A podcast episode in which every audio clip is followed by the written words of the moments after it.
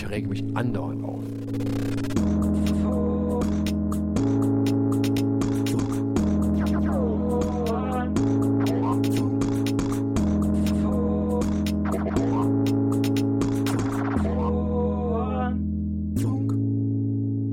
Formfunk, Kommunikationsdesign Podcast. Herzlich willkommen zum Formfunk. Ich bin Matthias Gieselmann und ich bin in Berlin Mitte in der Wohnung eines Mannes, der aus dem deutschen Kommunikationsdesign nicht wegzudenken ist. Er ist Typograf, Unternehmer, Professor, vielfacher Preisträger, Netzwerker, Streithahn, Autor und Jetsetter. Hallo Erik Spiegelmann. Hallo, ich bin nicht mehr Professor. Ich bin schon 68. Also, ich bin kein, ich bin emeritierter sozusagen. Mhm. Äh, wir sind hier im Gästezimmer deiner Berliner Wohnung, äh, weil hier der Sound am besten ist. Vielen Dank dafür, dass du es möglich gemacht hast. Äh, und nebenan ist dein Arbeitszimmer. An was hast du denn da zuletzt gearbeitet? Gerade zum Beispiel mache ich die Typografie für die Bücher eines Verlages neu, den ich lieber noch nicht nenne. Also vor allen Dingen, die, die wollten Umschläge haben, ich mache aber jetzt das Innenbuch, was ja viel wichtiger ist, weil das liest man bekanntlich. Und äh, das sind so Arbeiten, die wahnsinnig viel Spaß machen, die werden nicht besonders gut bezahlt, aber das mache ich so mehr als Hobby. Okay, wir machen ein kleines Spiel. Ich fange einen Satz an und du vervollständigst ihn bitte. Mhm. Als Kind wollte ich immer Lastwagenfahrer werden. Ich habe gute Ideen, wenn ich, ich, nicht daran denken muss. Gute Ideen gehen nicht verloren, wenn wenn ich zeichne und aufschreibe. Wenn ich ein Jahr frei habe, dann Den Satz kann ich zu Ende, weil ich habe kein Jahr. Entschuldigung, das geht nicht. Es ist, ich habe es versucht, also das muss ich erklären. Ich, ich kann das nicht zu Ende führen. Wenn ich ein Jahr frei habe, dann habe ich keine Sekunde Zeit, muss ich eigentlich sagen. Warum denn? Weil es so viel zu machen gibt. Ich habe seit, schiebe seit Jahren Projekte vor mir her, die ich immer noch vor mir herführe, weil ich immer wieder neue anfange und die alten immer noch vor mir herführe. Jetzt habe ich die Druckerei und die Setzerei und will digital und analoge Bücher machen und das ist so wahnsinnig viel mehr Arbeit, als ich dachte dass ich keine Sekunde frei habe. Ich arbeite mehr als vorher, wo ich noch im Tagesgeschäft bei Eden Schwiegermann war. Mein Vorname bedeutet? Auf Türkisch Pflaume. Auf sonst weiß ich nicht. Ich habe mal nachgeguckt, es kommt von alleiniger Herrscher. Auf, auf so nordisch oder ja, was? Ja, genau, nordisch. Aha, ist ja gut, dass ich das nicht wusste vorher. Wieso ist das gut? Na, weil ich bin ja genau das Gegenteil von einem alleinigen Herrscher. Ich bin zwar sehr autoritär in dem, dem Sinne, dass ich ungeduldig bin, also autoritär, ich kann nicht lange warten. Wenn mhm. irgendwas nicht gleich gemacht wird, dann mache ich es selber. Und deswegen oft, bevor ich frage, habe ich es schon selber gemacht. Also ich drei Leute sammeln, um irgendwas hochzuheben, hebe ich es lieber selber hoch und mache mir die Finger kaputt. Aber ähm, ich bin kein alleiniger Herrscher, weil ich lange weiß, das habe ich auch schon oft gesagt, bin auch oft zitiert worden, dass ich die komplizierten Sachen, die ich gerne mache, kann man nur mit mehreren Leuten stemmen. So viel kann kein einer wissen, dass er alles machen kann. Ohne Alkohol hätte ich niemals Alkohol vermisst. Ich trinke nicht. Was ist deine Droge? Milch. Echt? Und Schokolade. Das klingt albern, das ist wirklich wahr. Ich, ich habe am liebsten Kuchen, Speiseeis, Schokolade, Milch. Ich bin stolz auf. Die Tatsache, dass ich ziemlich viele Leute dazu gebracht habe, gute Gestalter zu werden. Wie macht man das? So machen lassen. Leute, gute Leute suchen und entdecken, was sie am besten können und sie dabei unterstützen. Das heißt zum Beispiel, wir haben manchmal Leute gehabt, also wir haben jemanden für irgendeine Stellung eingestellt und hat in der Stellung nicht funktioniert. Weil ich von der Person überzeugt war, habe ich gesagt, na komm, wenn jetzt, sagen wir mal, ähm, Petra, um irgendeinen Namen zu sagen, Petra jetzt als Projektmanagerin das nicht geschnallt hat, aber Petra ist toll, Petra hat irgendwie was drauf und ist sympathisch und kann was, dann versuchen wir das doch mal mit ihr als Produktionerin. Also wir haben mehrere Leute wirklich oft rumgeschoben, bis sie den richtigen Platz gefunden haben. Denn diese Arbeitsplatzbeschreibungen funktionieren sowieso nicht so richtig. Und es gibt Leute, die können irgendwas, die wissen noch nicht genau, was sie können.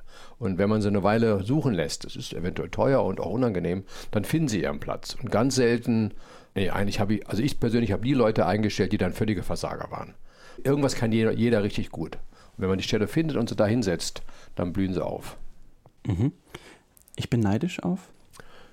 Die Grafiker, die es einfach haben, indem sie immer nur Plakate und Buchumschläge und Plattencover gemacht haben. Das klingt so, als ob du gar nicht wirklich neidisch wärst. Nein, neidisch vielleicht nicht, aber ich finde es immer schade, dass wir Grafiker, der ich ja auch nur halb bin, immer so eingeordnet werden, naja, die machen die Dinger, die man auf einen Schlag erkennt.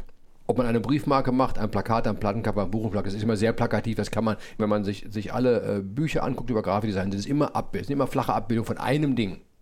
Wenn man aber große Corporate Design Programme macht, die über drei, vier Jahre gehen, Die kann man nicht in einem Bild darstellen, weil die gehen über, über alle Medien, die gehen über lange Zeit, ein riesiger Prozess. Und wenn man das am Ende mit dem Logo der Firma abbildet, also die Arbeit, die wir zum Beispiel für Audi gemacht haben oder hier Berliner Verkehrsbetriebe, das ganze Leitsystem, das kann man nicht in einem Bild darstellen. Das ist völlig unmöglich. Da bin ich immer sehr frustriert und beneide die Kollegen, die einfach nur Plakate machen. Jede Woche ein Plakat. Das sieht klasse aus, wenn man es nur in 4x4 cm zeigt. Und ist auch relativ einfach. Ich finde Plakate machen total easy. Man muss nur eine gute Idee haben und die einigermaßen umsetzen können. Das halte ich wirklich für keine kein wahnsinnig große Geschichte, weil man auch mit dem Auftraggeber nicht diese Diskussion hat, die man hat, wenn man mit 400 Leuten arbeitet beim Auftraggeber. Alle haben ja was zu sagen. Alles dauert ewig. Aber wenn es total einfach ist und du es auch total gut kannst, warum hast du nicht dann das gemacht, wenn du neidisch drauf bist? Ja, weil es mich eigentlich wiederum nicht interessiert hat. Ich fand es ja zu einfach. Ich, also ich will nicht sagen, dass, dass die Kollegen jetzt Mist machen, aber es ist relativ einfach. Es gibt auch da schlechte und gute. Aber es, ist, es fehlt dieser auch wenn die mit Auftraggebern sicherlich auch Probleme haben, vielleicht sechs Entwürfe machen müssen. Aber es ist nicht der Prozess, die müssen nicht über 47 Hierarchien gehen. Wenn ich bei einem großen Industrieunternehmen was mache, habe ich ja mit, mit drei, vier Auftraggebern zu tun, die wiederum mit ihren Kollegen alle wollen entweder was anderes oder am liebsten gar nichts, weil man ja überall reinredet und allen Leuten die Arbeit schwer macht, Arbeit verursacht. Also hat man eigentlich fast nur Feinde in einem Unternehmen, zumindest am Anfang. Man kann dann im Laufe der Zeit mit Arbeit überzeugen, nicht mit Sprüchen, sondern mit Arbeit, mit Beweisen, dass es besser sein kann. Äh, und das dauert wahnsinnig lange und da ist unheimlich viel Politik, wahnsinnig viel Angebote schreiben, wahnsinnig Prozess. Man kann es auch nicht alleine machen, man braucht auch selber immer fünf, sechs Leute. Und da ist am Ende sind es vielleicht 80 Prozent Prozess und 20 Prozent ist wirklich Gestaltung. Wenn man Plakaten macht, ist es 80 Prozent Gestaltung und 20% Prozess. Das beneide ich hin und wieder mal. Ich mache hier auch ab und zu mal eins. Und ich habe mir jetzt angewöhnt, alle Sachen, die ich so seit einiger Zeit mache für Freunde, die alle immer ohne Geld gehen, die dürfen nicht mehr als zwei Stunden dauern. Ich bekomme Heimweh, wenn? Wenn ich die blau-weißen Autobahnschilder sehe. Heimweh nach wo? Nach Deutschland. Zuletzt habe ich meine Meinung geändert als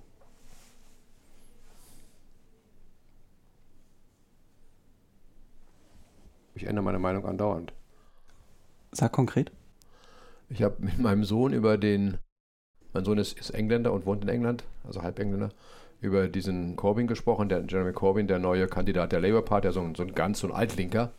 Und wir haben uns ziemlich, äh, in Jahre kann ich nicht sagen, aber ich habe keine Haare, wir haben uns, wir haben ziemlich heftig diskutiert weil ich es erstmal ziemlich bescheuert fand, weil er überhaupt keine Chance hat, gewählt zu werden. Und mein Sohn hat mich im Laufe des Gesprächs davon überzeugt, dass es gut ist, egal, auch wenn er verliert, dass einfach was, sich was bewegen muss. Auch, äh, dass man also nicht immer so pragmatisch sein kann, weil man kann, ah, wird ja sowieso nichts und muss, man muss mal ein Signal setzen. Der Typ ist ja kein, kein Idiot, er ist eben nur etwas altmodisch. Und ich habe mich davon überzeugen lassen, dass das vielleicht für die englische Politik nötig ist, so jemand jetzt sogar mal zu wählen. Ich rege mich auf, wenn ich rege mich andauernd auf, wenn immer wieder Auftraggeber uns behandeln wie so willfährige Lieferanten. Zum Beispiel gab es gerade eine Ausschreibung von einer Berliner Institution. Wir werden ein paar Kollegen eingeladen, mal ein paar Ideen abzuliefern für ein Leitsystem. Mhm. Das fängt damit an, dass man das erstens mal, kann man Ideen nicht abliefern, man muss Ideen ja visualisieren, damit ist, sind Ideen ein Konzept. Und man könnte mal über ein Bier sagen, ich stelle mir das irgendwie so vor, aber die wollen ja was haben, also ist es ein Konzept. Das wollen sie aber umsonst haben von, weiß ich nicht, sechs oder zehn Leuten. Weil die behaupten, man müsste ausschreiben. Stimmt nicht, man muss ausschreiben die finanzielle Leistung. Weil ich muss keine kreative Leistung im Angebot ausschreiben. Das ist ein großes Gerücht. Und in diesem Fall ist es so, dass der Auftraggeber zu faul ist, das Problem überhaupt erstmal anzudenken und ein ordentliches Briefing zu, zu schreiben. Das Briefing ist sowas von generell, man kriegt ein paar Grundrisse von dem Gebäude und tolle Ideen und auch ein paar Details vielleicht mit elektronisch und auf Smartphone und Schilder und Akustik und alles wird verlangt für nichts. Es ist eine unglaubliche Frechheit. Es kann auch nur Scheiße bei rauskommen. Glaubst du, da ist Dreistigkeit das Problem oder Unwissenheit? Faulheit. Unwissenheit kann es nicht sein, weil ich habe es den Leuten immer erzählt, wie es eigentlich ist, wie es sein sollte. Einfach zu faul. Die sind im öffentlichen Dienst, haben keine Lust, jetzt über das Problem was zu überlegen. Da, da gibt man es einfach weiter an ein paar Kreative, die machen das ja gerne, sagen, ja, Sie machen das doch gerne, Herr Spiekermann. Ich sage, das ist doch, hat damit nichts zu tun. Soll ich dafür bestraft werden, dass ich meinen Beruf freiwillig ausgesucht habe? Ich, natürlich mache ich es gerne, aber was ich verkaufe, ist mein Wissen und meine Ideen, indem ich sie visualisiere und damit andere Leute Probleme löse. Das kann ich nicht verschenken. Das geht nicht. Ich kann im Restaurant das Essen verschenken und nachher für die Garderobe Geld nehmen. Aber du möchtest nicht sagen, welche Institution? Nee. Doch, Akademie der Künste, dann sage ich es ruhig. Auch scheißegal. Ich habe einen ziemlichen Krach gemacht. Ich habe mit Dieter Rams geredet, der, der da ist, und Dieter fand es auch scheiße. Alle finden es scheiße, aber die sagen, das ist so eine bürokratische Institution, dass keine Lust hat, irgendwas zu machen. Und wir reden nicht über die UDK, oder? Nein, wir reden über die Akademie okay. der Künste. Da sind Musiker, Filmschaffende, Architekten, also die besseren. Die Grafiker kommen da nicht vor, weil Grafiker, wie man mal ein Architekt gesagt hat, die kennt man nicht, die hat man. Liegt aber auch an uns, weil wir eben diesen Ruf haben, das machen die mal so, die Grafiker. Und ärgert dich das, dass man Grafiker nicht kennt, sondern hat? Ja, total. Wir sind ein wahnsinnig wichtiger Beruf. Ich rede jetzt also nicht von den Plakatgrafikern, sondern die wirklich Probleme lösen. Und äh, unsere Arbeit kann wirklich Riesenprobleme lösen, ob die jetzt Firmen reich machen kann oder was immer. Und dass sie so gering geschätzt wird, dass man da einfach eingeladen wird, als wenn wir irgendwelche Klempner wären, die jetzt mal 20 Meter Rohr anbieten, äh, wahlweise aus Kupfer oder aus Edelstahl, so werden wir ja da behandelt. Das ist unfassbar. Ich finde schon, dass Plakatgrafiker Probleme lösen, ehrlich gesagt. ja, und natürlich auch. Also jetzt ist, aber es ist re also relativ gesehen zu dem, sagen wir mal, wie wir äh, nach der Wende ein Leitsystem für die beiden Berliner Stadthälften gemacht haben. Das ist dann wirklich ein großes Ding gewesen. Und das Glück hat man nicht immer. Plakate, natürlich sind sie nötig, das wird man sie ja nicht machen, wenn sie nicht kommunizieren. Und natürlich ist es schwer, die Aufmerksamkeit zu kriegen, oder? Absolut. Ist ein Problem. Wobei sie ja leider aussterben, weil es aber die Flächen nicht gibt dafür. Also Plakate Berlin ja, ist voll von Plakaten. Ja, aber so richtig als offizielles Medium ist es fast ausgestorben. Es gibt entweder so 18 Eintel, also diese Riesenwerbeplakate, also diese die großen Dinger, und dann gibt es die meisten, die anderen sind, sind wild geklebt. Es gibt ja die Flächen gar nicht mehr dafür. Leider. Das war, das war ja ein wunderbares Medium zwischen Kunst und, und Kommerz. Du hast mir jetzt erklärt, worüber du dich aufregst. Nächste Frage. Ich bin aufgeregt, wenn. Ich bin aufgeregt, wenn ich sehe, dass es Sachen gibt, an denen ich was ändern kann. Das macht mich wahnsinnig an. Wann ist das zuletzt passiert? Mal zum Beispiel vor ein paar Tagen, wo ich bei einem großen deutschen Verlag war, wo ich gemerkt habe, die vertrauen mir, die wollen wirklich, dass ich ihnen helfe. Das ist wahnsinnig toll. Jemand hat ein Problem, kommt zu dir und gibt ja. dir den Freiraum, das zu lösen. Ja, was heißt Freiraum? Gibt mir die Aufgabe, das zu lösen. Freiraum ist ja in dem Fall nicht, nicht wichtig. Wichtig ist, dass ich erstmal definiere, wie ich es lösen will. Ob ich es löse, weiß ich noch nicht. Aber ich habe zumindest das Vertrauen, dass ich erstmal was sagen darf. Ich lüge nie, außer wenn?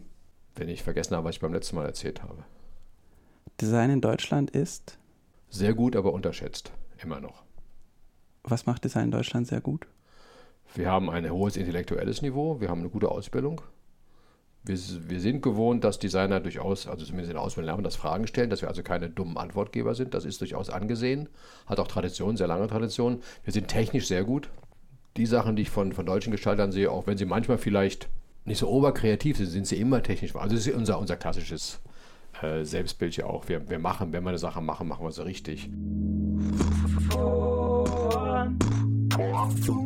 Du bist gestern aus London zurückgekommen. Dort machst du den Relaunch des Economist. Zum zweiten Mal, ja. Ein wichtiges Blatt äh, in England und auch international. Beschäftigt sich hauptsächlich mit Politik und Wirtschaft, würde ich mal sagen. Mhm. Wie läuft's? Ja, wir haben gerade mal wieder so eins von diesen Kommunikationstälern. Da sind diverse Teams im Gespräch und äh, die diversen Auftraggeber aus den diversen Abteilungen haben sich nicht richtig abgesprochen. Das haben wir die letzten Tage abgekriegt, dass da mehrere Agenturen rummachen und keine. Wie äußert sich das dann? Nur, dass jetzt irgendwie äh, der eine Auftraggeber zu dem anderen Auftraggeber anmeckert, weil er nicht wusste, dass sie auch daran arbeiten. Das ist nicht unser Problem, ist aber jetzt auch unser Problem. Wir haben sie verursacht, aber wir sind mittendrin. Ich habe es relativ einfach, weil ich bin der Einzige, der sich um Print kümmert. Bei, bei den anderen Sachen geht es um die, die Online-Geschichten. Da gibt es eben gibt's Apps und, und, und, eine Website und diverse andere Geschichten. Und es sind mehrere Agenturen. Da gibt es Frontend- und Backend-Agenturen. Und äh, die, die diversen Agenturen haben sich bisher noch gar nicht untereinander getroffen, was auch ein Skandal ist. Und das kam vor ein paar Tagen so hoch. Das heißt, ach, wie, die arbeiten da auch? Ach, die arbeiten, ach, die arbeiten da auch dran. Also wir müssen uns dringend hinsetzen, treffen und sehen, wer was macht und wer vielleicht auch was besser, besser kann dann sollen die das machen, was sie am besten können. Schauen wir uns das Heft mal an. Ich habe mir das aktuelle Heft mhm. mitgebracht. Ähm, sag mir doch mal, was da dran verändert werden muss. Und also der, denk dran, äh, unsere Hörer können es ja, nicht ja. sehen. Also du musst also, es beschreiben. Ich habe den Economist vor das erste Mal schon vor 15 Jahren gemacht. Damals war er noch einfarbig, dann haben wir Farbe gemacht und das ist ein relativ ähm, wenn man von weitem guckt, ungestaltetes Blatt. Die Seiten sind sehr ähnlich, es sind immer drei Spalten, fast immer, dann gibt es ein paar Kommentare mit zwei Spalten. Wenig Bilder, kleine Bilder. Wir haben ein A4-Heft und es ist total lapprig auch vom Papier, ne? Also ja, ist ganz dünnes 65 Gramm Papier, teilweise noch dünner, weil es weltweit äh, anderthalb Millionen Mal gedruckt wird an sechs verschiedenen Orten. Und für, die, für, die, für den Vertrieb ist das sehr billig, dass es, dass es dünn ist. Das Papier ist miserabel, es scheint wahnsinnig durch, deswegen, auch schon deswegen muss es ziemliche Disziplin geben. Der Raster muss stimmen, damit nicht so sehr durchscheint. Es war ein, damals eine, eine große Aufräumarbeit. Zum Beispiel, was haben wir eingeführt? Da haben wir so Mini-Titel, die haben also Abteilungen, Europa, China, Wirtschaft, also Business oder, oder Kultur und so weiter. Und diese Abteilungen im Heft haben manchmal wiederum 12, 20 Seiten und es gibt immer jetzt so Mini-Contents, also Mini-Inhalte, dass man weiß, was in dieser Abteilung jetzt passiert. Die haben herausgefunden, schon damals vor, vor 15 Jahren, dass die Leute das Blatt sehr stark nach dem Inhaltsverzeichnis benutzen, also die arbeiten damit. Die gucken nicht so rum, es ist keine Industrie, wo man blättert, sondern was will ich wissen? Das, das Blatt hat ein sehr, sehr starkes und rigides Leitsystem. Ja, und äh, wie du sagst, eigentlich sieht jede Doppelseite gleich aus, oder? Ja, im Großen soll es auch, weil es ist, wie gesagt, keine Unterhaltung. Es, ist, es macht auch ein bisschen Arbeit. Und äh, es gibt wenig Weißraum, der ist aber sehr, sehr radikal angewendet mit kurzen Überschriften. Es gibt ganz wenig verschiedene Schriftgrößen, auch nur zwei Schriften im ganzen Heft, äh, die wir auch alle damals gemacht haben. Der einzige Grund, es neu zu machen, war nur, dass nach 15 Jahren der Chefredakteur letzten Sommer gesagt hat, wir müssen den Leuten mal zeigen, dass wir wieder leben. Also mal sozusagen das, das Hemd in die Wäsche tun, auch wenn wir es nachher wieder anziehen. Aber es muss einfach mal ein bisschen abgestaubt werden. Aber du willst ja immer Probleme lösen. Also abstauben ist ja nicht wirklich nein, nein, ein Problem. Das, das, Problem ist jetzt, nur das war schon, doch, wenn, wenn, die, oft, wenn die Leser das Gefühl haben, das kenne ich irgendwie schon, das ist ein bisschen schmuddelig und oll und ugh, langatmig und lahm. Äh, wir hätten schon, also wir, wir, führen schon ein paar neue Elemente ein. Zum Beispiel werden wir jetzt mal ein paar Seiten, ein paar Bilder und ein paar Flächen anschneiden, was vorher nicht möglich war. Das wollte man nicht, das war zu radikal. Wir werden die Schriften ändern es muss einfach, also im Grunde wird das, wird das renoviert. Mhm. Man muss ja ein Zimmer auch nicht neu streichen. Was macht man ihm alle paar Jahre mal, weil man die alte Farbe leitet, weil man das Gefühl hat, ich muss hier mal was ändern. Das war bei denen so ein Gefühl, wir müssen mal was ändern. Dazu kommt aber jetzt, was viel wichtiger ist, eben seit ein paar Wochen äh, sind wir so weit, dass der Auftraggeber gesagt hat, na, wenn du schon dabei bist, das war eigentlich ich, ich alleine das letzte Jahr mit, mit der Grafikchefin da, dann lassen Sie auch den Online-Kram gemeinsam machen. Also online heißt die Website, die diversen Apps, äh, weil das natürlich heutzutage sollte ja zusammenpassen. Das ist zwar ein ganz anderes Medium, gleichen Inhalte, anders aufbereitet, aber soll aus dem gleichen Hause kommen. Das tut es jetzt, jetzt nicht, man merkt es kaum. Und das ist die neue Aufgabe und äh, deswegen ist es schon ein bisschen schwieriger. Also wie kriegt man diese gleichen Inhalte auf dem Telefon, weil das sind ja sehr lange Artikel auch wie kriegt man die auf dem Telefon, dass sie trotzdem nicht langweilig sind? Äh, wie kriegt man das auf eine App? Wie kriegt man das auf eine Website? Das ist die, gerade die Aufgabe. Aber du meintest, du bist nur für Print zuständig, oder? Naja, ich bin natürlich zuständig, was immer das heißt heutzutage. Man kann es nicht trennen. Also die Typografie wird die gleiche sein in allen Medien. Und das ist mein Thema. Wir werden wahrscheinlich wieder ein paar eigene Schriften machen dafür.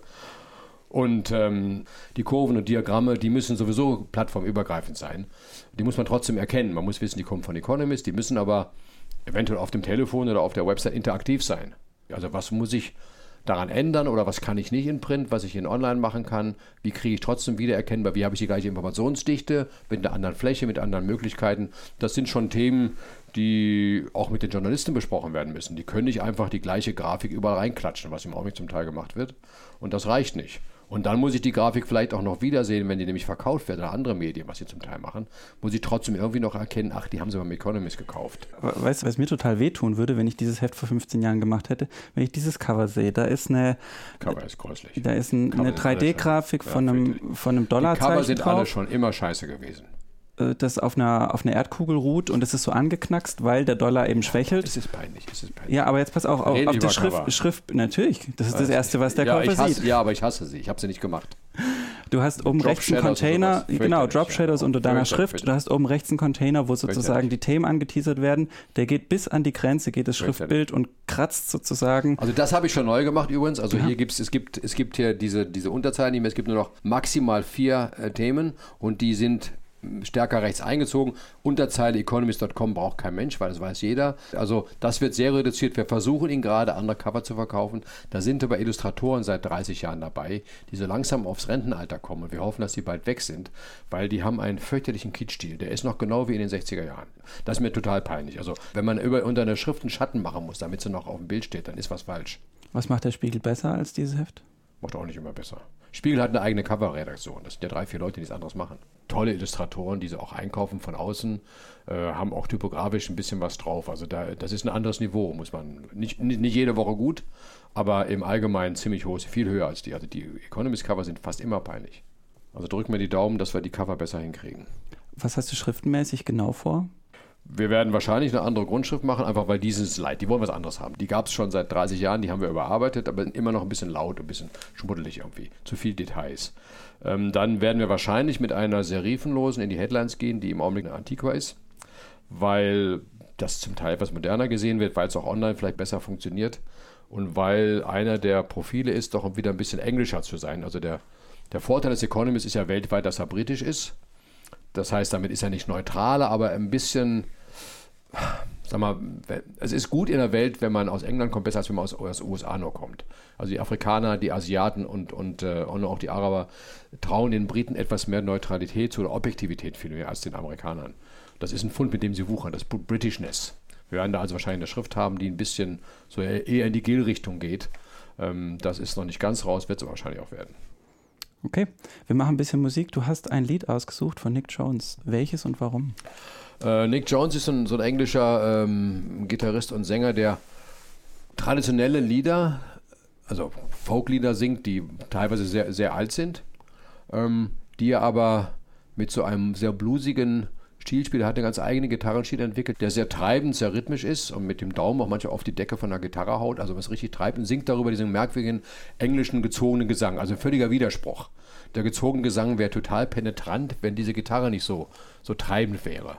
Und ich fand diesen Unterschied aus diesem, diesem ähm, Gesang so toll, abgesehen von seiner wunderbare romantische Geschichte von einem Mädchen, die sie als 16-Jährige auf einem Schiff einschmuggelt, das Binderpassagier, um nach Kanada zu kommen, was die Kanadi.io nennen. Und als sie entdeckt wird als Binderpassagier, wollen die Matrosen sie über Bord schmeißen, was man mit Binnenpassagieren machte damals. Die haben ja was gegessen und getrunken. Und der Captain hat, hat entdeckt, dass es ein Mädchen war, war als Matrose verkleidet und hat sie natürlich dann geschützt und hat sie, als sie an Land wieder waren, geheiratet. Also ist eine wunderbare romantische Geschichte.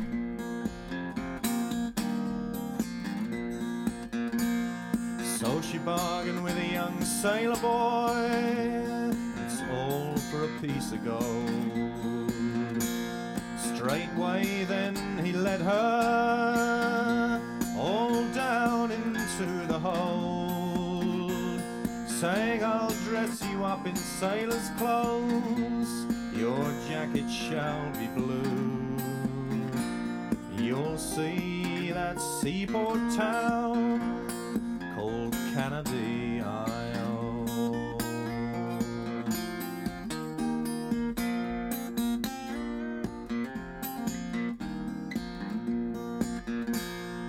Now, when the other sailors heard the news, they fell into a rage. And with all the whole ship's company, they were willing to engage, saying, We'll tie her hands and feed me boys, overboard we'll throw her, and she'll never see that seaport town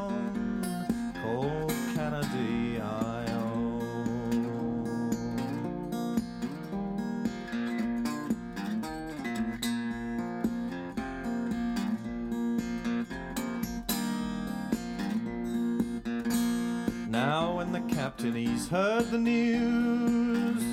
Well, he too fell in a rage. And with all of his whole ship's company, he was willing to engage. Saying she'll stay all in sailor's clothes, her collar shall be blue. She'll see that seaport town Kennedy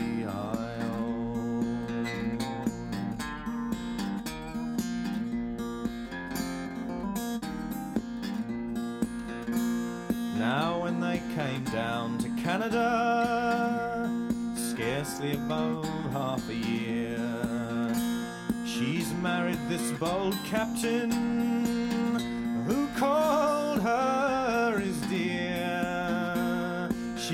dressed in silks and satins now, and she cuts a gallant show. She's the finest of the ladies down in Canada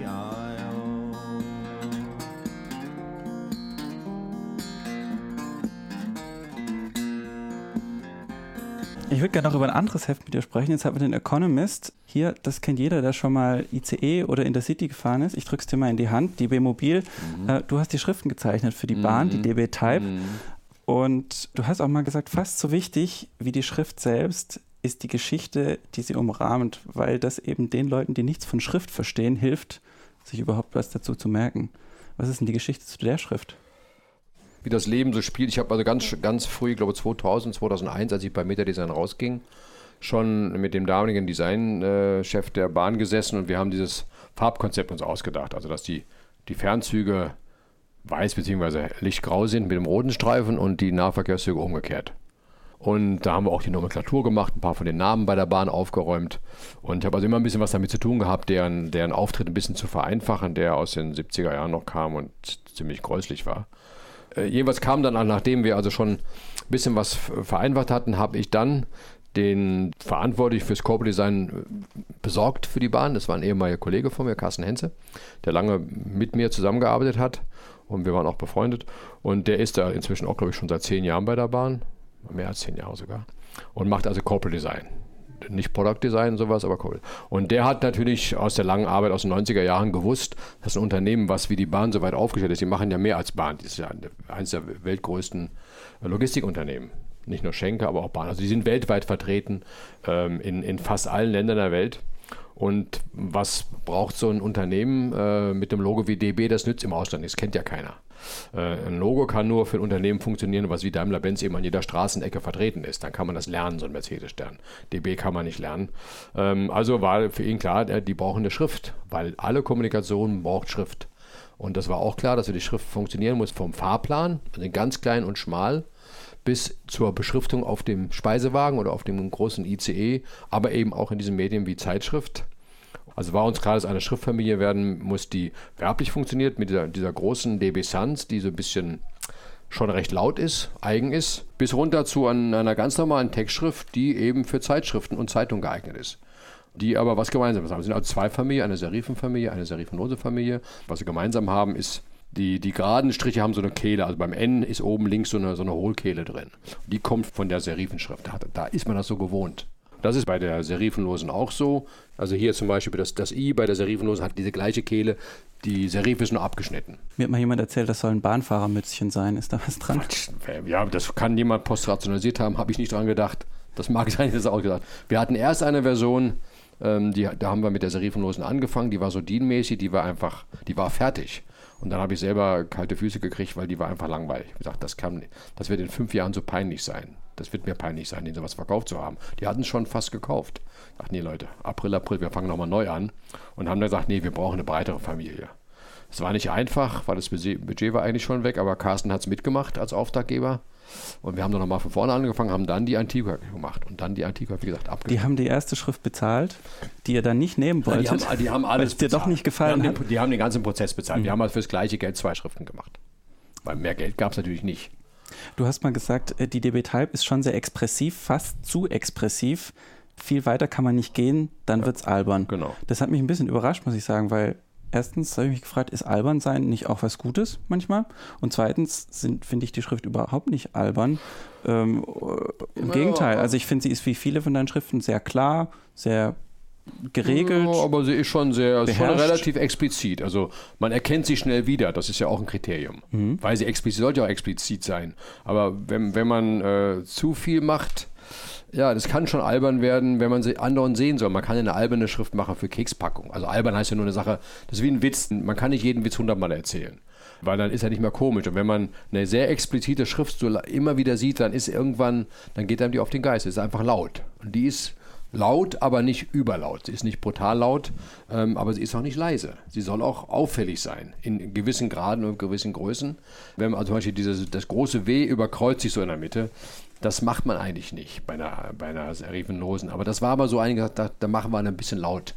Das soll ein bisschen wackeln. Der Auftraggeber fand das total scheiße. Erst am Anfang. Die Diskussion um, da, um das Doppeldecker G. Es gibt ja das normale G, was einfach so aussieht wie so ein, naja, oben ein Kreis mit so einem Henkel dran, also wie ein umgekehrtes A vielleicht. Dann gibt es das G, das, was wir Brillen-G nennen. Das hat einen Kreis und dann unten noch eine Schleife und noch einen Kreis drunter. Also wie eine Brille auf, auf die Seite gestellt. Und das wollte der Auftraggeber gar nicht haben, denn in kleinen Graden fleckt das schon ganz gerne mal, also auch Formularen und sowas. Es gibt auch eine Alternative hier mit dem normalen G übrigens. Also wir haben das alles eingebaut. Da war es dass ich gesagt, das will ich haben, weil das sieht so nach, nach Druckschrift aus. Hier haben wir also hier das letzte Lagerfeuer, da ist ein G drin und das ist eben dieses G, was man aus der aus den Büchern kennt, aus der Buchschrift, aus den Zeitungen. Als Headline kennt man das eigentlich nicht. Das war also Absicht, um es ein bisschen altmodischer zu machen, aber auch ein bisschen lauter. Denn Helvetica hat das nicht. Und die Schrift ist auf jeden Fall lauter als Helvetica, trotzdem viel lesbarer. Hättest du nicht manchmal Lust, was total Albernes zu machen? Ja, da würde ich es machen. Nee, eigentlich nicht. Interessiert mich nicht besonders. Machen ja andere genug schon. Okay. Ich finde es gut, die, die ernsten, äh, die dicken Bretter zu bohren und vielleicht dabei dort trotzdem ein bisschen Humor zu haben. Lass uns noch über eine andere Schrift reden, die gerade total wichtig ist. Äh, nicht, weil sie so eigenständig ist, mhm. glaube ich, sondern weil sie gerade auf jedem Apple-System dieser Welt landet. Ja. Das ist die San Francisco, die jetzt die neue Helvetica ablöst auf äh, Mac OS X. Hast du schon abgedatet, dein Mac? Mm, ja, nee, das Telefon, Mac noch nicht.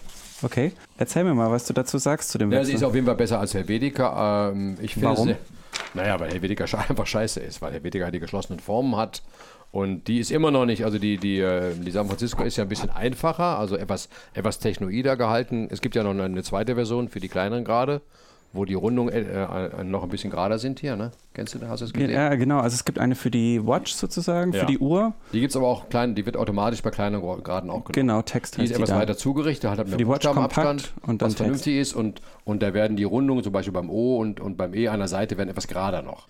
Das Witzige ist daran, das war das Witzige, wir haben gerade für Autodesk, eine große Firma, die Software herstellt, sind wir schon seit zwei Jahren an der Schrift, die jetzt fertig ist. Die wird in zwei Wochen vorgestellt, am 19. Oktober in San Francisco, einer der Gründe, warum ich hinfahre. Die hat das gleiche Prinzip natürlich. Ähm, da haben wir drei Versionen gemacht. Eine laute. Das gleiche Prinzip heißt, die Rundungen gehen zurück in den kleineren Die, die wird wenn für die kleineren gerade einfacher, mhm. weil da ist, was, was ich gerade mit laut bezeichnet habe, würde eben bei, bei 9 Pixel stören. Also wenn da so äh, Schwellungen sind oder, oder, oder, so, oder so Doppel-G zum Beispiel, fängt an zu klecksen. Da hat man einfach nicht, nicht den Platz dafür, nicht genug Pixel. Und da hat zum Beispiel das A bei der großen so einen kleinen Schweif dran, das G ist ein Doppel-G und so weiter. Das L hat, äh, hat einen Schniepel, haben bei mir die Ls eigentlich immer, damit sie besser lesbar sind. Also unten rechts so, eine, so einen kleinen. Fuß. Unterscheidbar vom großen I. Ja, eben. Und der hat auch ein bisschen Kontrast und die, dann gibt es einen mittleren Grad, so für, also die, das ist die große für Headlines.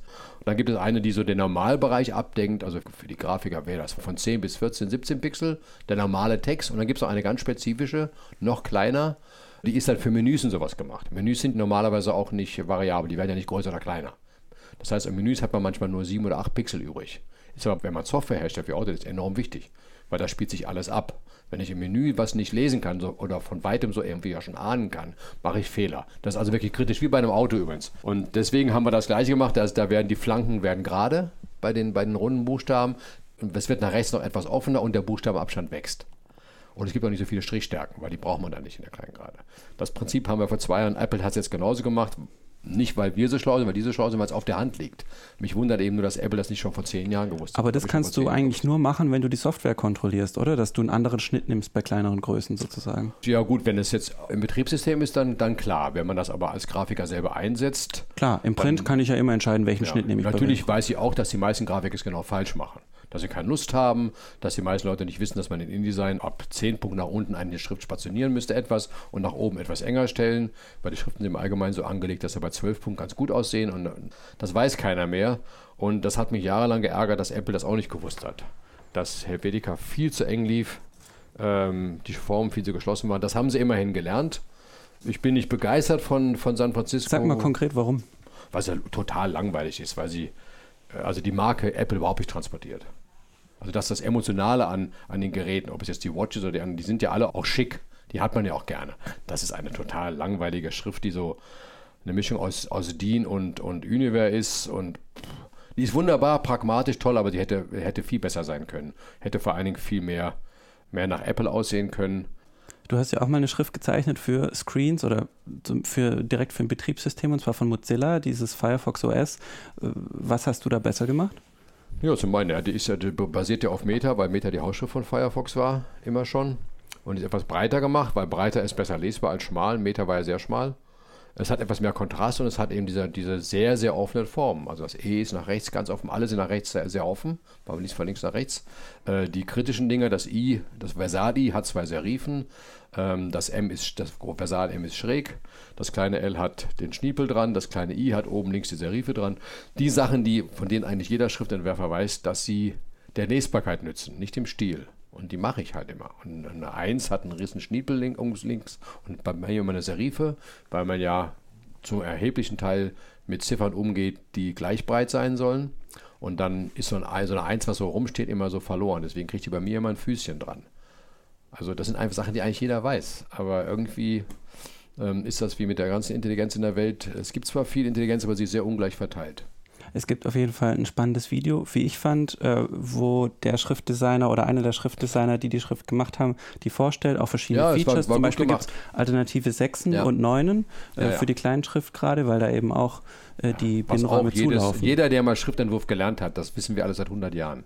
Das hat Apple plötzlich, und das Dolle ist Apple, weil so eine Verbreitung hat, jetzt denken wirklich alle Leute, die haben das entdeckt. Das ist banales äh, Wissen, was, ich bin ja nun kein gelernter Schriftentwerfer. ja, aber ist es nicht schön, wenn 50 die. Typowissen sozusagen zu Populärwissen machen? Ja, natürlich, aber sie tun, das, mich ärgert daran diese Arroganz, dass sie so tun, als wenn sie es jetzt erfunden haben. Apple hat entdeckt, dass eine 6 nach oben äh, rechts offen sein muss. Was Bodoni schon wusste vor 200, 300 Jahren. Hast du Kontakt zu Johnny Ive? Kennt ihr euch irgendwie? Ja. Habt Ich ihr habe mal mir, hab auch den Job angeboten, das, das Schriftatelier zu leiten. Ja, dann kannst du dich jetzt nicht beschweren, wenn du nicht angenommen Nee, weil ich weiß, dass in, in der Kultur will ich nicht arbeiten. Was stört dich da dran? Ach, ich will ja nicht in so einem autoritären Unternehmen arbeiten. Nee, nee, das kommt nicht in Frage. Ab, äh, vor 20 Jahren hätte ich es vielleicht gemacht, aber nicht vor drei Jahren, als sie mich gefragt aber vor zwei Jahren.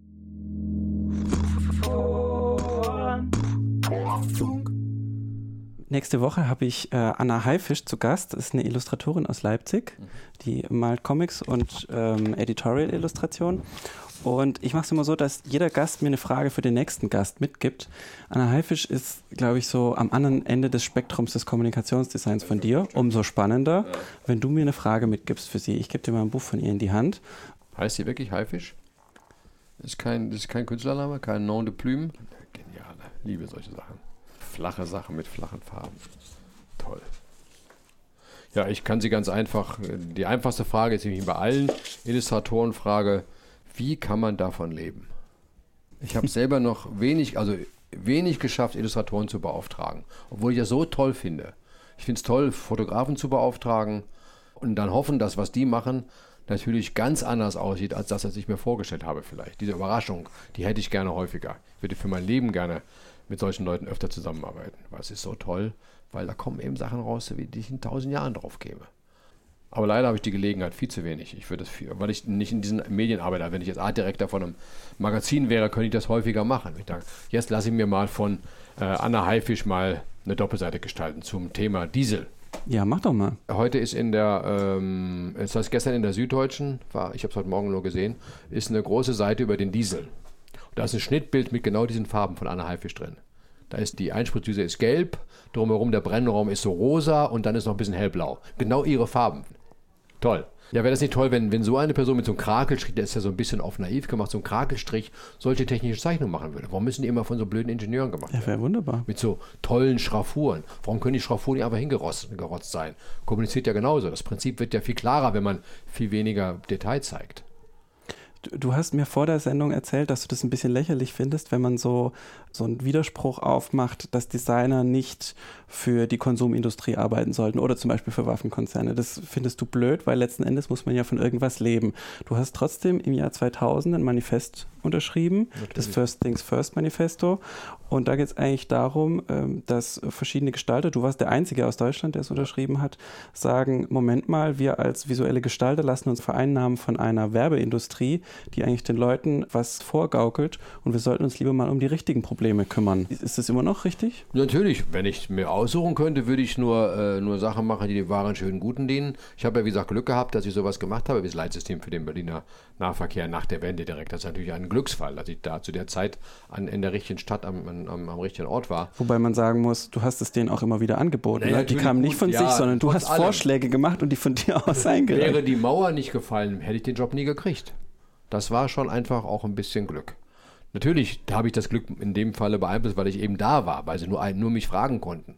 Es gab niemand anderes, der es hätte machen können zu der Zeit. Und weil du von dir aus Vorschläge eingereicht Ja hast. gut, trotz allem, es war auch Glück dabei. Das geht jedem so. Äh, natürlich mache ich sowas viel lieber oder Leitsysteme für Düsseldorf nach dem, nach dem Feuer oder eben Bücher über, über schöne Gegenstände oder äh, was immer. Also Sachen, die die Leuten Spaß machen, die was nützen, die ihnen was bringen. Also jetzt reine Werbung. Habe ich Glück gehabt, habe ich selten gemacht. Wir haben jetzt einen Auftraggeber, wir arbeiten ziemlich für Red Bull, äh, ziemlich viel diese lächerliche Brause trinke ich auch nicht freiwillig. Aber das ist ein Kommunikationsunternehmen, die machen halt tolle Musik und, und, und, und sponsern äh, tolle Sportler und so ein Kram. Da kann man auch mitnehmen. Die, die schaden ja nicht. Ich muss das Zeug ja nicht saufen. Die schaden ja niemand. Ich habe sehr viel für Autofirmen gearbeitet, weil Autos ein Bestandteil unseres Lebens sind. Ich habe lieber schöne Autos als schlechte Autos. Aber ich habe bisher Glück gehabt, dass ich seit, glaube ich, 83 nicht mehr für eine Bank arbeiten musste. Hm. Ich äh, bin, äh, glaube ich, das erste Mal mit deiner Arbeit überhaupt in Berührung gekommen 2010. Da hat Jürgen Siebert auf dem Frontblog einen Artikel von dir veröffentlicht der hieß äh, Das Doppelleben des Designers. Ja, ja, genau. Und da hast du eben genau zehn Jahre nach diesem ja. äh, Manifest darauf zurückgeblickt und hast gesagt, ähm, ja, hilft eigentlich nichts, wir müssen irgendwie Geld verdienen. Ähm, es kommt nicht darauf an, was wir tun, sondern wie. Und ich fand, das klang ein bisschen resigniert. Nee, das, war, das klang vielleicht so, aber es ist schon so, wenn ich jetzt alleine für mich arbeite, ist eine ganz andere Frage. Ich habe aber immer weil ich es wollte und weil die großen Aufgaben kamen, immer sehr viele Leute um mich gehabt. Ich habe also immer die Verantwortung getragen, weil ich immer Geschäftsführer oder Chef war und Gründer für teilweise 100, 150 Leute. Mit Familien einige hundert Leute. Und wenn da die Frage kommt, lehnen wir diesen Auftraggeber ab, müssen aber zehn Leute entlassen. Oder nehmen wir ihn an und die zehn Leute behalten mit ihren Familien ihre Arbeit. ist völlig klar, wie ich entscheiden würde. Wenn ich die Leute fragen würde, wollt ihr lieber arbeitslos sein oder, oder diesen Job nehmen, weiß ich auch, was sie sagen würden. Also muss ich im Interesse meiner Leute, meines Unternehmens gewisse Sachen machen, die ich privat für mich alleine nicht machen würde. Da bin ich Arbeitgeber, ist völlig klar. Ähm, deswegen, weil das eben unabänderlich ist, weil wir immer wieder Sachen machen müssen, die man sich nicht aussuchen kann, die nicht so wahnsinnig toll sind, die eben, wir können nicht nur für Kulturinstitutionen arbeiten, die andererseits auch wieder vom Staat bezahlt werden. Also es gehört ja nun mal alles zusammen. Es gibt ja keine Inseln. Äh, es gibt keine Isolierung, das ist ja Blödsinn. Das, das ganze ähm, industrielle ähm, Konzept, äh, Konstrukt ist so, so verwickelt mit allem, dass man es eh nicht mehr trennen kann. Aber selbst wenn man das könnte, sagt, wir arbeiten nur für E, nicht für U, das wäre alles, alles in Ordnung, geht aber nicht. Aber selbst, selbst dann, wenn das, wenn das ähm, anders wäre, dann kommt man äh, bei solchen Lagen nicht drum herum zu sagen, wir müssen, wir müssen mitmachen.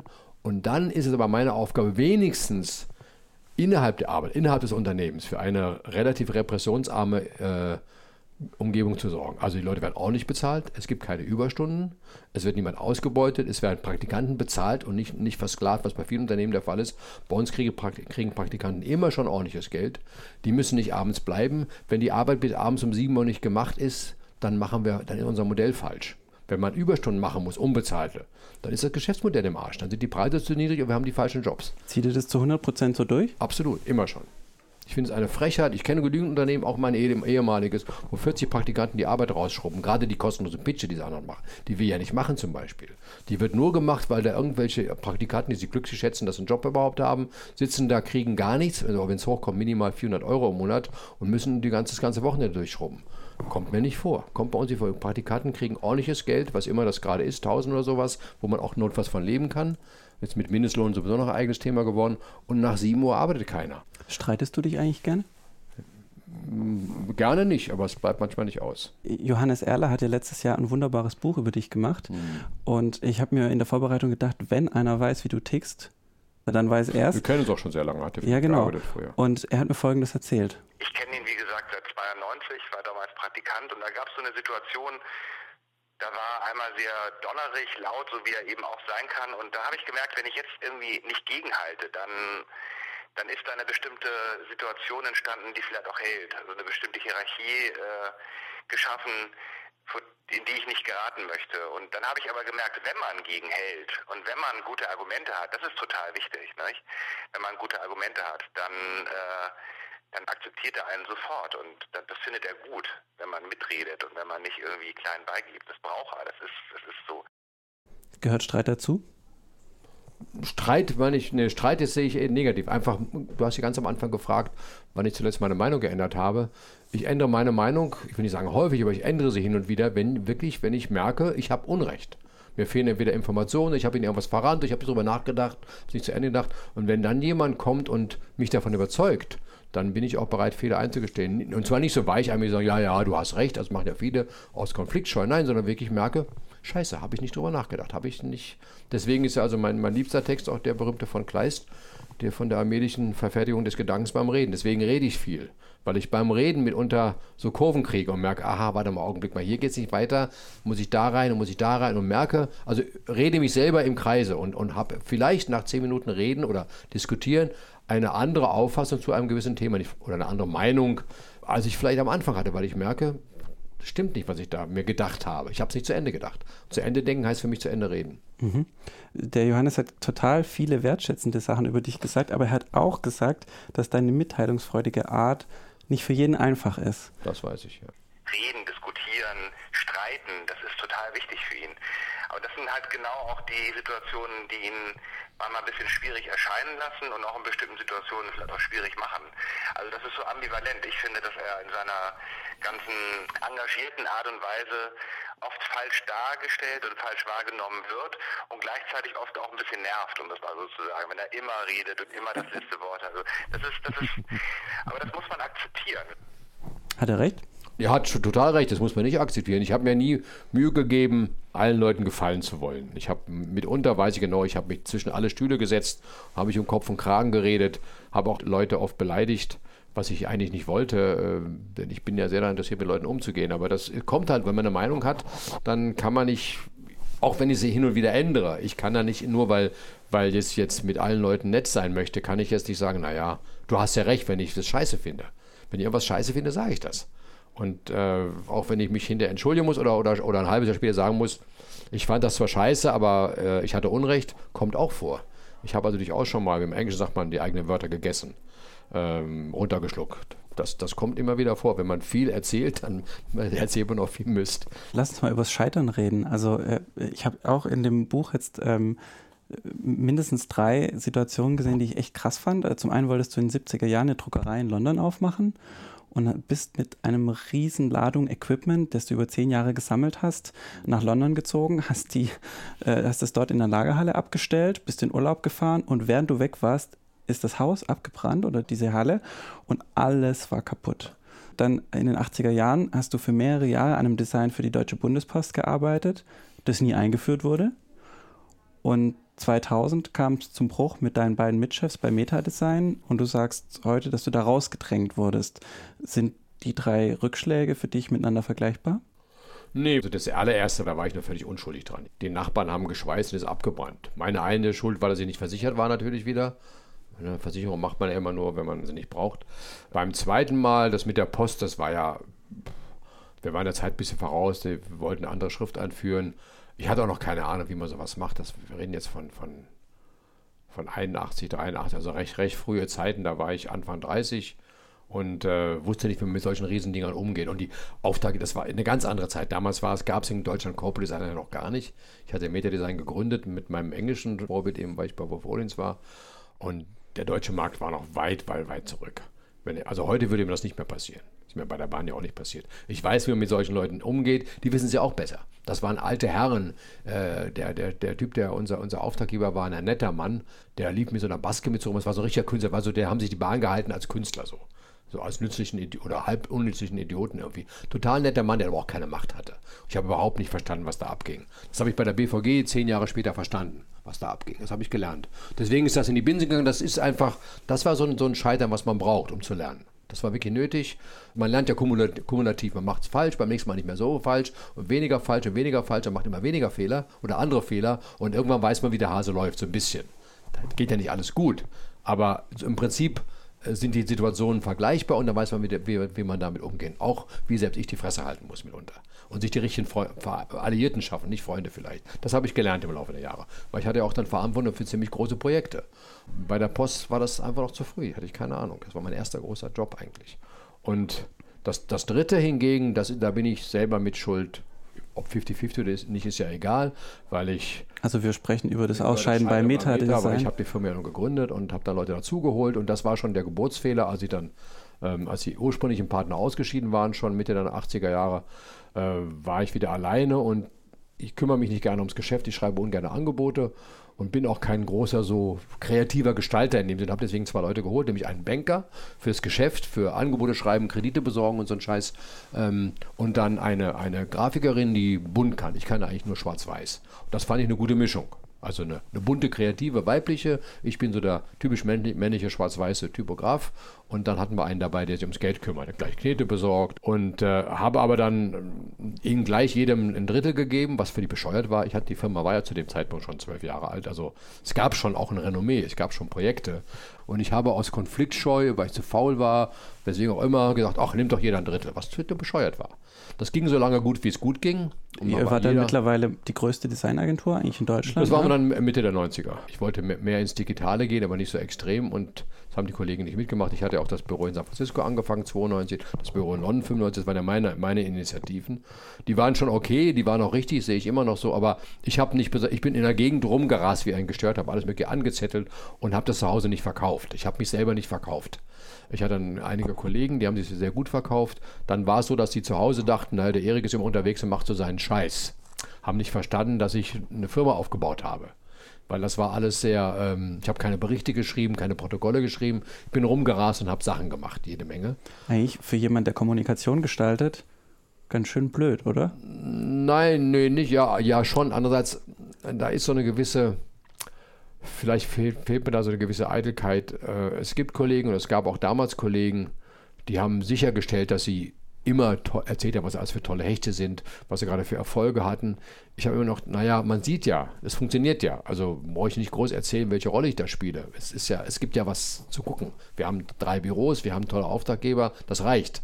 Na gut, aber du hast gesagt, du hast offenbar nach innen nicht genug kommuniziert, was du naja, da ich habe ich habe nicht meine Rolle äh, dargelegt. Ich habe gesagt, dass der, der Beweis dafür, dass meine Arbeit erfolgreich ist, ist der Erfolg. Habe aber vergessen, dass man auch noch in gewissen Kreisen einfach sagen muss, was ich damit zu tun habe, dass man sich darstellen muss.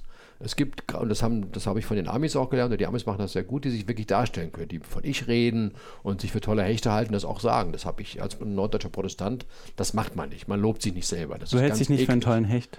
Nee, nee, nee, überhaupt nicht. Ich hätte, jetzt werde heutzutage ja auch qua Alter als tituliert als Legende und legendär. Diese ganzen, diese ganzen Superlative sind mir peinlich, weil sie nicht beweisbar sind, weil sie einen in so, eine, in so eine Ebene abschieben, wo man nichts mehr beweisen muss. Wenn man eine Legende ist, dann kann man sich ja zur Ruhe setzen. Ich finde, das ist unverdient. Niemand ist eine Legende. Man muss es immer wieder beweisen, dass man was zu sagen hat, dass man was zu bedeuten hat, dass man was Wertvolles macht. Und so weggelobt zu werden mit Legende und Bekanntes und Berühmtes und Papst von irgendwas, ich finde das oberschrecklich. Okay, ich werde mir diese Floskel sparen. ich mag das nicht. Ich finde das bescheuert. Ja.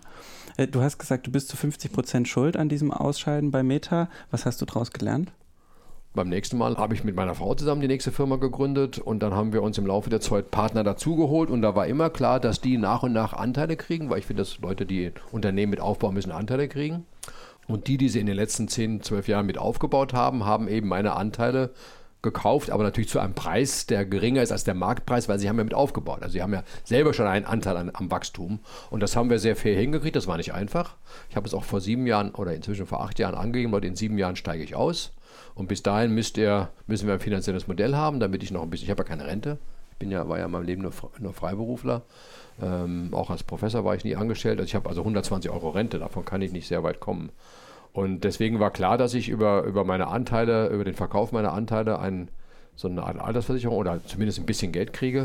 Und das war eben vor sieben Jahren schon klar. Und ich habe von vornherein klar gemacht, dass wir das gemeinsam machen, dass wir vier, fünf Leute brauchen, die nachfolgen, dass ich irgendwann ausscheide und habe genau das gemacht, was ich vorher hätte auch machen sollen.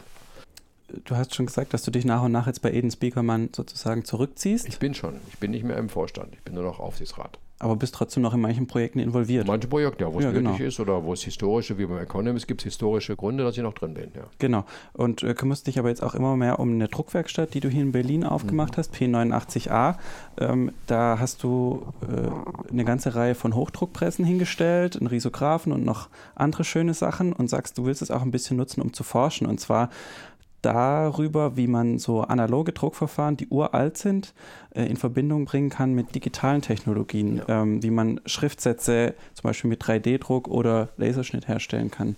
Was ist denn da der Stand? Also die Qualität der digitalen Vorlage, den Satz, den ich heute auf dem Mac mache, ist ungleich viel besser als alles, was ich je mit Linotype oder Monotype machen konnte. Viel, viel besser qualitativ, ähm, von der Ästhetik her, von allem her. Wenn ich diese Qualität auf die Qualität des Hochdruckes übertragen kann, der an sich so ein, so ein schönes Gefühl hat, der, der besser, angenehmer zu lesen und handzuhaben ist als der mit Wasser arbeitende Offsetdruck, dann ist das durchaus vielleicht ein neues äh, Hybridverfahren, was für einen gewissen Markt funktionieren kann. Also du stellst dir quasi vor, dass, dass du eine komplette Druckplatte, also eine Seite zum Beispiel aus einem Buch, Acht Seiten gleichzeitig. laserst und das sozusagen dann im Hochdruck rauslässt. Ja, also den Laser wird man nicht, aber es gibt andere Methoden, äh, Platten, Hochdruckplatten herzustellen. Ohne fotografische Zwischenstufe. Im Augenblick ist es so, wenn man, es gibt ja so, ein kleine, so eine kleine Hochdruck-Revival, das wird mit einer Methode gemacht, die bei uns in Deutschland Niloprint heißt, im, im Allgemeinen nur Polymer. Also es, es werden über ein Negativ Platten belichtet und das Belichtete bleibt, wird hart und das Unbelichtete bleibt weich und wird weggewischt mit Wasser. Relativ ungiftig. Und, ähm, aber es ist auch umständlich mit Wasser und rummachen und da muss man negativ machen. Und dann sind die Negative von Tag zu Tag verschieden. Es dauert und es ist nicht einfach. Und ist für große Sachen nicht geeignet, auch viel zu teuer. Wird viel gemacht für so Hochzeitskarten. Ja, ja, und und da muss man schön so bierdeckelmäßig eindrucken, was ich ja auch schrecklich finde. Aber so ein bisschen eindrucken ist schon ganz schön. Und es gibt aber eben inzwischen Maschinen, die im Verpackungsdruck benutzt werden, wo man ja auch mit Hochdruck arbeitet, mit Flexodruck eben, wo man vom Gummi druckt, also von einem oder vom Nylon auf flexible Materialien wie Blech und, und, und Kekspackung und so ein Kram. Und da gibt es Belichter, die direkt Daten, also Computer to Plate heißt das woanders im Offsetdruck, die eben die Daten direkt auf so einen so einen Gummistempel schneiden, also so einen, so einen Polymer, so einen Nylonstempel schneiden, äh, schreiben. Und dann hat man gleich eine Positivplatte, die Seiten verkehrt ist. Und damit druckt man Seiten richtig auf einer altmodischen Druckmaschine wie ein Heidelberger Zylinder. Die Maschinen gibt es nämlich noch. Und damit kann man wahnsinnig drucken, nicht, nicht 50.000 die Stunde, aber 5.000 die Stunde, was auch reicht. Die Auflagen, Auflagen werden ja eh kleiner. Dann hat man den Vorteil des Buchdrucks mit dem Vorteil des, der digitalen Vorlagenerstellung. Das werde ich dem nächsten halben Jahr beweisen, dass das geht. Erik, wir sind am Ende äh, unserer Sendung. Vielen Dank fürs Mitmachen. Welche Frage hätte ich dir denn noch stellen sollen? Ob es ein Leben vor dem Tode gibt? Äh, nee, weiß ich nicht. Habe ich nicht überlegt. Du hast genug Fragen gestellt. Ich danke dir jedenfalls fürs Gespräch. Ich danke auch allen Hörerinnen und Hörern fürs Zuhören. Ich hoffe, ihr seid nächste Woche wieder dabei, wenn ich mit Anna Haifisch über Illustration spreche. Ihr könnt den Formfunk abonnieren, zum Beispiel auf iTunes oder auf eurem Smartphone. Wie das geht, steht zum Beispiel auf formfunk-podcast.de slash Abo. Bis dann.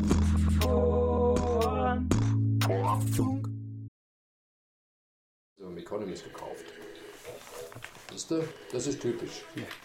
Mich meckert an, macht sein Telefon nicht aus. Ha.